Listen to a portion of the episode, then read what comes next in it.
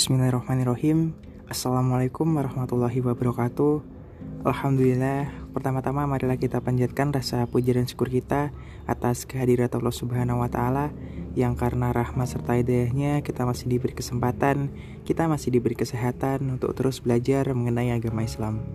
Kedua kalinya, salawat serta salam semoga tetap tercurah limpahkan kepada Nabi Muhammad SAW yang telah membawa kita dari zaman kegelapan menuju zaman yang terang benderang, yakni agama Islam. Alhamdulillah di podcast episode 70 ini kita akan kembali berkisah dengan kisah-kisah islami di masa lalu dan untuk kisah kali ini berjudul Siapa yang tidak diberi cahaya, ia tidak akan memiliki cahaya.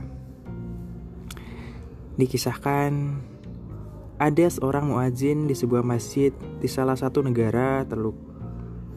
Ia dikenal sebagai petugas penyelenggaraan jenazah. Ia bercerita, pada suatu malam, jam menunjukkan pukul dua tengah malam. Tiba-tiba, ada yang mengetuk pintu rumah saya. Ketukannya sangat keras. Saya pun bangun. Saya membuka pintu, ternyata para tetangga. Mereka memberitahukan kepada saya bahwa telah terjadi peristiwa mengerikan.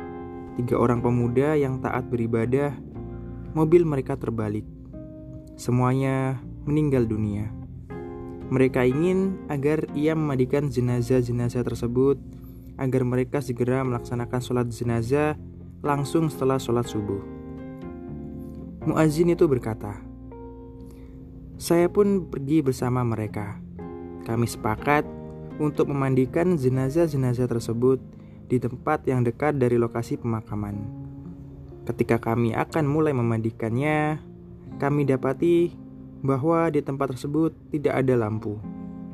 Lalu salah seorang dari mereka menyarankan agar kami mendekatkan salah satu mobil sehingga kami bisa memandikan mayat dengan menggunakan cahaya lampu mobil. Itulah yang terjadi. Ketika kami akan memandikan jenazah pemuda yang pertama, kami melihat jari telunjuknya terangkat lurus mengisyaratkan tauhid.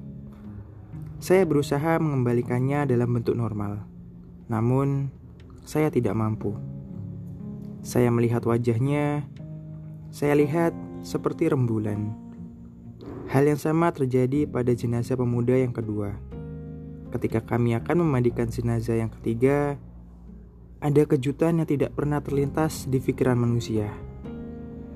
Dari wajahnya keluar cahaya. Bahkan salah seorang dari hadirin menyarankan agar kami mematikan lampu mobil. Kami memandikannya dengan cahaya yang keluar dari wajahnya. Dan barang siapa yang tiada diberi cahaya oleh Allah, tiadalah dia mempunyai cahaya sedikit pun.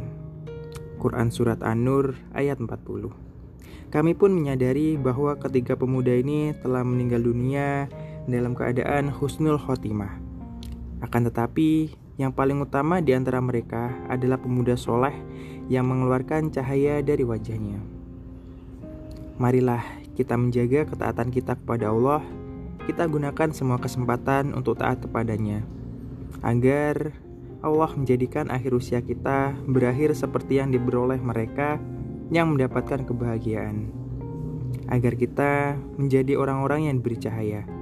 Seperti yang disebutkan Allah dalam firman-Nya, Hai orang-orang yang beriman, bertaubatlah kepada Allah dengan taubatan nasuha, taubat yang semurni-murninya.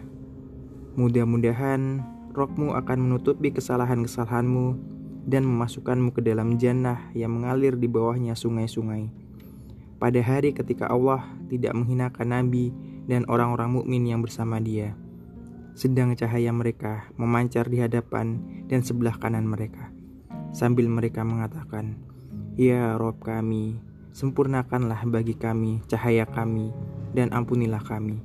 Sesungguhnya Engkau Maha Kuasa atas segala sesuatu." Quran Surat At-Tahrim ayat 8 dan firman-Nya yaitu pada hari ketika kamu melihat orang mukmin laki-laki dan perempuan sedang cahaya mereka bersinar di hadapan dan di sebelah kanan mereka. Dikatakan kepada mereka, pada hari ini ada berita gembira untukmu.